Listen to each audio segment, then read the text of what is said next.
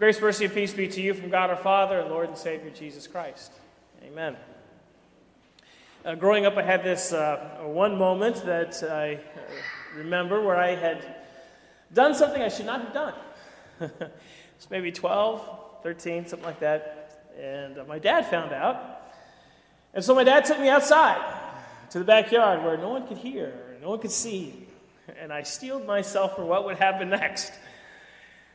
But my dad, with tears in his voice, said, That is not how a dinger acts. Right? That's not how one of us acts. That's not who you belong to. Right? That's not who you belong to. You see, you know, when we, when we go out in the world, we are a reflection of you know, our parents. That's who we are, is our parents. And people see them, see us, and they see our parents, for good, for bad. It's how we act is about who we belong to. And you belong to God. You belong to God. You've been baptized into Him. You follow Him. And so you belong to Him. And so you belong to Him. And if you belong to Him, you act like Him. You are godly.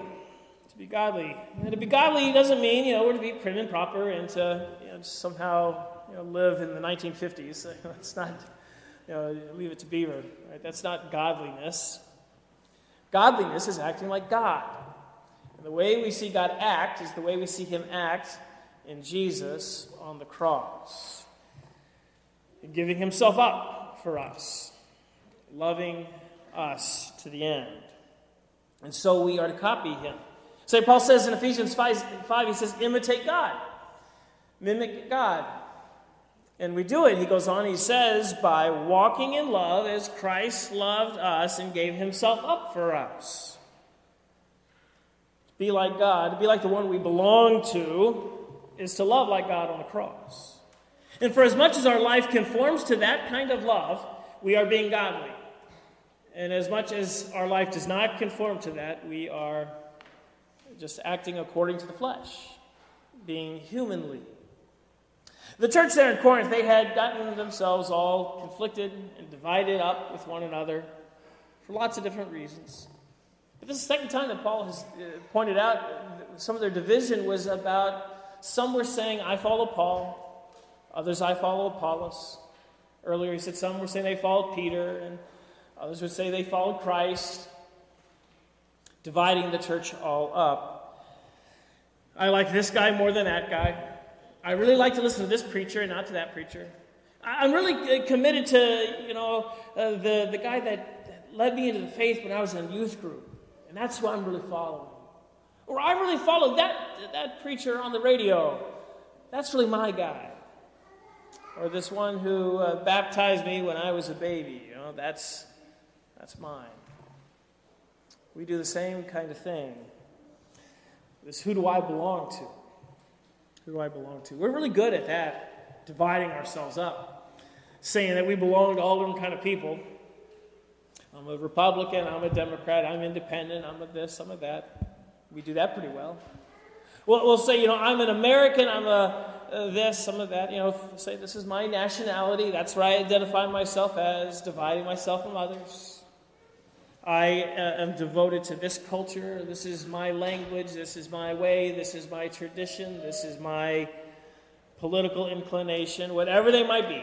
Whatever they might be. Those ways, those focuses, is acting humanly, belonging just to humans, right? not belonging to God. We belong to God. You belong to Him. And as people who belong to Him, you act like Him, imitate Him proclaim Him with our life, with all that we are. To proclaim everything that we know that He has told us is that through the cross, that the cross tells us everything we need to know about God. The cross tells me everything I need to know about myself. The cross tells me everything I need to know about you, and everything I need to know about any other person. The cross tells me that this is the kind of love that God has for you. It tells us about the kind of power that God has a power that transforms the world.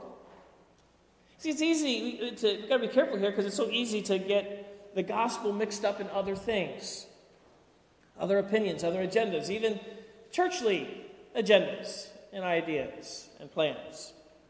To never let those things, not that they're bad or they're wrong, just don't let those things get mixed up in the gospel, in the cross. The whole of church history has this ugly habit of mixing the beauty of the cross with the ugliness of other things. Like we just belong to ourselves and not to God. It happened in the church in Corinth. I belong to Paul. I belong to Apollos. This is my guy. And the gospel lost the beauty of God and the power of God and became just like acting like people. This is so key to our life, practical for our everyday life, that the gospel of the cross is that God is bringing all things to Himself. God is not bringing all things to me. God is not bringing all things to you or to Timothy. God is not bringing all things to one leader or to another. God is bringing all things to Himself. All in heaven, all in earth, all things in the past, all things in the future, and even this moment. God is taking even this moment as it is, bring it to Himself, restoring all things to Him. And so, all the disharmony and the conflict that we face, whether it's as nations or as just people within our marriages, within our families, within our communities, it's all because things are not being reconciled. Not, I'm not reconciled to myself, or I'm not reconciled to you, clearly not always reconciled to God. So, these are problems. All problems are this problem division, separation in the church or in a family, in a nation, in the world. It's not being reconciled to God. But God is working through Jesus on the cross, reconciling all things to Him. And that brings peace and the fullness of life. It fills us with the love of God, this perfect love of God, which casts out all fear. And that brings us harmony and peace because we live out what is true. And So we act like God, imitating Him. And so it changes then our marriage, it changes our neighborhoods, it changes our church, changes the world. It's really deep theology, but it's also very practical. Day to day practicality. That we have this power. The cross has the only power to really resolve any conflict or any division for in the cross, we belong to God. And so we belong to each other. And it's because of the cross that in this life, I get to have one opinion about other people. I get to have one opinion about you, and you only get one about me. okay? And that opinion is not, I'm right and you're wrong. Do it my way, not yours. The only opinion that we really get to have is that we get to agree with what God has said about us. And God has said that you are worth dying for.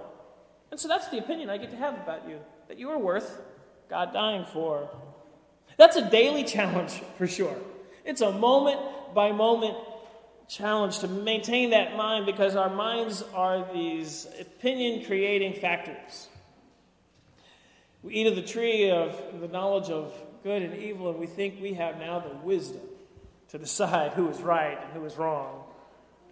But if we can commit ourselves to this one, this one mind that, that everyone is worth dying for, we will be confronting all day long these judgments that we make, all day long inside ourselves about other people. This week I was painfully made aware of this just to myself. I had this uh, one conversation I was going to have to have with someone, and it been going on for this problem had been happening for a while, and finally, it just had to, we had to deal with it. And I was ready to just kind of let them know, put them in their place, and be done with it. and uh, kind of be that way. But at the same time, thank God that I was also thinking about what He was telling me this week in His Word, uh, in, in the readings for today. So I was working on this, and I said, well, if I'm going to imitate God, how am I going to imitate God here? Now, that did not make the problem go away. Unfortunately, we still have to deal with the issues. Okay? So we still have to deal with it and work through it. And that we did. We did. But what did change What did change is my opinion of them changed. And so no longer was I the one that had to be the judge and the arbiter and the one to tell them, you know, this is how wrong you were, put them in their place. It took away my need to act in a humanly way of dividing. I told my brain, shut up. I don't have to listen to you. I can listen to God, who tells us all I need to know about each other. See, all these opinions that we have of people, it's a way of rebelling against God. Those opinions, they divide us. But when it comes to walking in love and imitating God, acting godly, belonging to Him, there is no off button for walking in love. And so, if you want to know, is today the right day to love someone? Right? Well, just take a pulse. Is your heart beating? It's the day. It's, it's the right time to love. Right? Is your, are you breathing? It's the right time to love. Did you wake up this morning? Well, today is the right day to love. It's the right time to love. To act like Jesus did. For the same love that Jesus has from the Father, that same power of love is available to you and to me to be able to act then like God. So that people would know the love of God from each other and from you it's God's desire that the whole world would be filled with His love and that, that love would come out from you. But you can't give to others what you don't have yourself. And so when our relationship with God is broken, that relationship that is supposed to give me all of my worth, and that's supposed to give me all of my value, and that's supposed to tell me all that I need to know about me, then my hunger for self importance, and we all have it, God gives that to us, the, to desire to feel like you matter. But when we get that filled not with God, what's going to happen is then you become you become food to me to satisfy my appetite, and I'll devour it to the end. See, if God is not the source, then He's not the center of our life. And so we turn to these black holes of just constantly sucking in and hunger for affection and worth. And so we'll use uh, affluence and achievement and our status being right, our good looks, our fame, to give us a sense of life. But in the end, what we end up doing is just sucking the life out of everyone else. And division comes, and conflict comes. It all comes back to this striving to find life outside of God. In order to combat this temptation and to remain free to love others, we must drink regularly from the well of God's love. Do it all the time.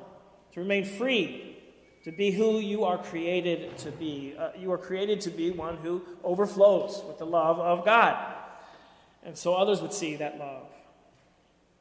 It's a humble reminder of an almighty God who gave up everything, became a person. It reminds us of our obedience in the face of adversity, in comfort in the face of sadness. The cross shows us how we are to die in this life so that we might find new life that Jesus gives. For it's not just what God did for us, the cross is also the call to the kind of life we're to live. You've been born into a new family, you belong to God. And so we can greet this new life with gladness and joy in the life of the church. As his people, you have an important part to play. And it will require a lot from you. But in suffering and death, we begin to see how Jesus does make a difference in this world. The only one that makes a difference in the world.